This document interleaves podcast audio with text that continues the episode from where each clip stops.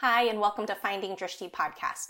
I'm Terri Koen, a yoga teacher out of Austin, Texas. New this season as a visual supplement to the instruction in the podcast are videos on my YouTube channel. Search Finding Drishti on YouTube and subscribe for the latest videos. Take a seat and listen in. Today, I thought we would revisit meditations on the mat. And so, this is a book um, by Rolf Gates, and I reference this book a lot um, whenever I am working through studying the eight limbs of yoga, um, which I have a nice little card here from when we did. Uh, when I covered all eight limbs a couple years ago in different workshops, and these are all on my podcast. Um, I recorded all those workshop sessions. So today I'm going to read for you a passage that I thought was really helpful in just kind of understanding um, what we're experiencing right now in this weird pandemic that we're in. So it says, out of the pain of where we have been, many of us come to the mat in a hurry. Our self study has revealed a universe of pain and loss, while at the same time it has intimated that there is a better way. Some work on the mat has brought some relief, Therefore, we assume more work on the mat will bring more relief. So we attend workshop after workshop, attempt postures of ever increasing difficulty. We are in a hurry to escape the pain we have been in and are still contending with, but our haste is self defeating. Do not walk so fast. The pain you wish to escape is everywhere. Do not walk so fast. The grace you seek is everywhere. And I think for me, when I first came across this passage, um, it was a, a time in my yoga practice, my asana practice, where I was starting to feel like, you know, all these youngins who are coming into the practice and they they're jumping straight into Pincha Mayurasana, forearm stand, and they're doing all these super flexible poses. And I was feeling left behind because I was only able to practice a couple times a week. I was working a, an office job and traveling, and my comparison to other people made me feel like, why was I not in this same kind of hurry to absorb as much yoga as I can or could?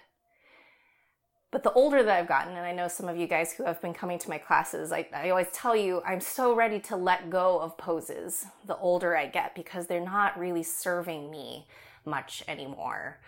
Um, I'm learning that when I slow down the pace of my practice, you feel more.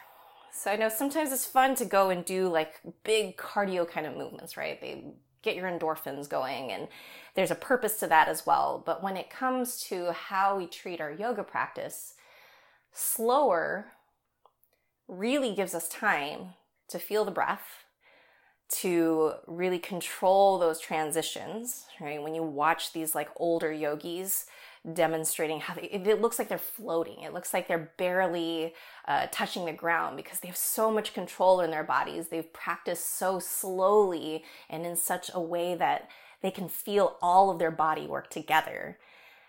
And they kind of just land gracefully in whatever posture they're moving toward. And this is why when I teach, I don't teach you guys in a very rapid pace. I do a very slow flow. Not that it makes it easier, it actually, I think, makes it more challenging because when you have to pick up your foot and move it all the way through and land forward versus kind of just plopping it forward, you can feel everything that's happening and everything that's connected through that hip, through that leg, through the foot, through the toes as you land softly.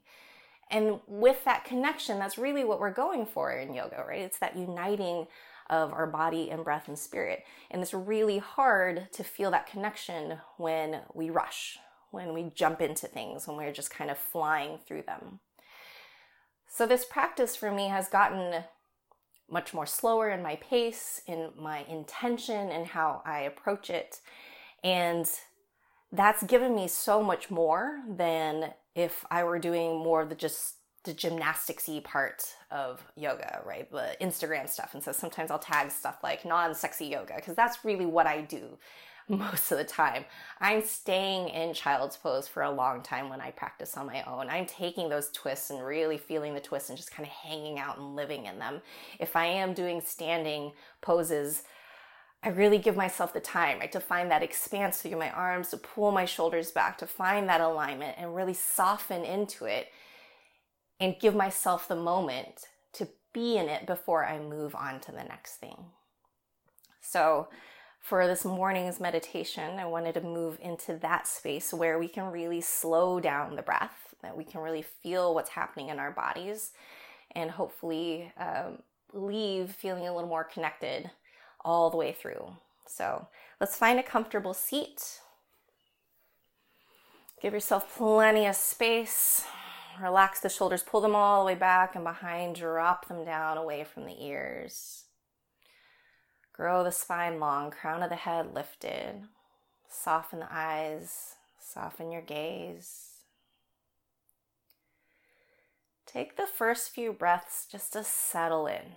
Sometimes we have a lot of kind of energy working into the body when you first take a seat. So let things settle. Feel your seat connect fully into the floor, into the blanket, whatever you have underneath you. Soften your elbows. Feel the warmth of your hands against your legs.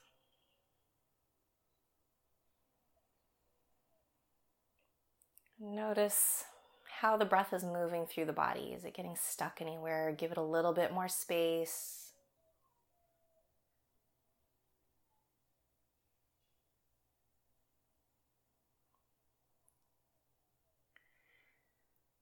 And then you want to just be able to notice the sounds around you.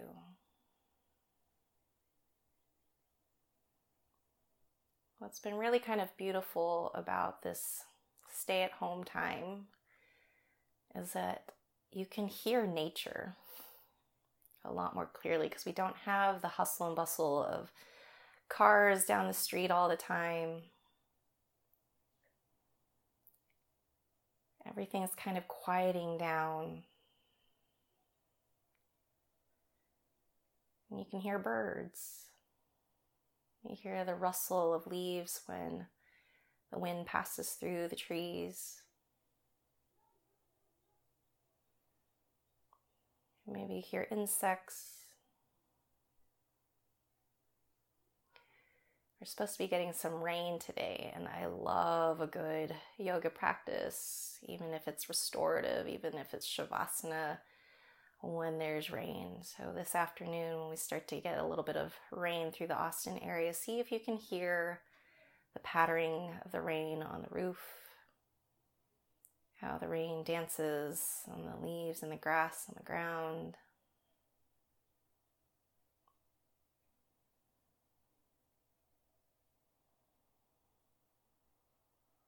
And we use this time to observe, to witness. There's nowhere that you need to be for a few moments of your day giving yourself this time to just be, to be sitting, to be breathing.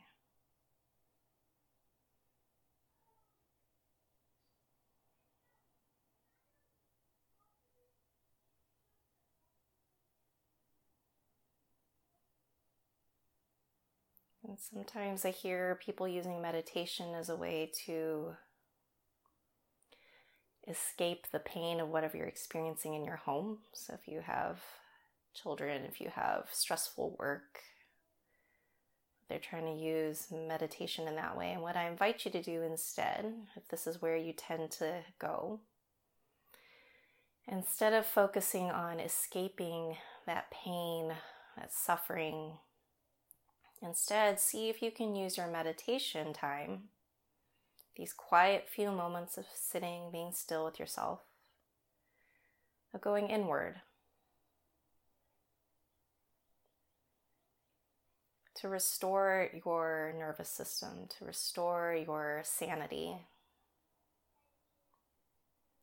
so that it becomes a, a time that instead of being escape, it's a time of rejuvenation.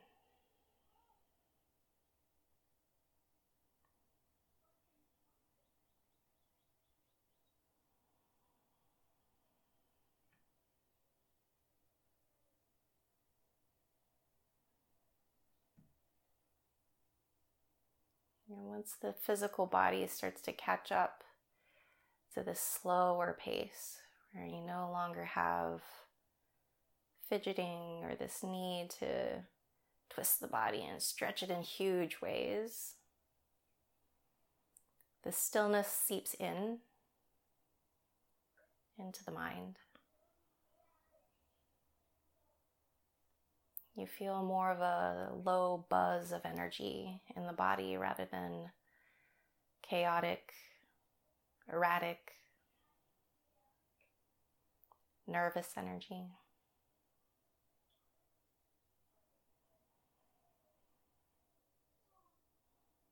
We'll stay here for about 10 more breaths.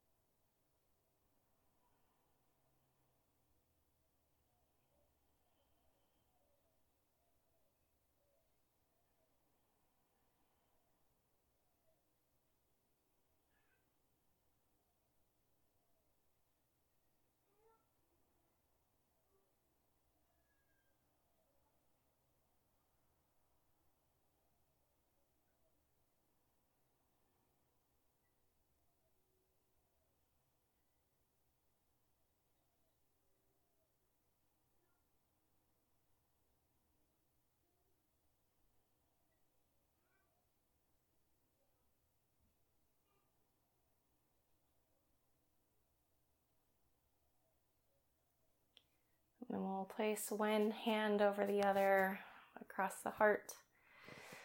Bow the head in.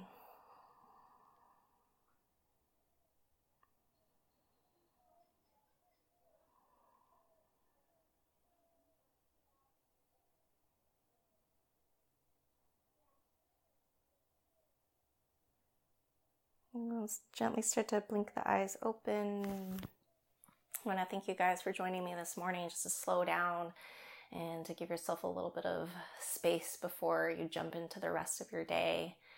And hopefully, you feel a little less of trying to run away from things and instead giving yourself the grace to move at a pace that is more sustainable and uh, more rejuvenating.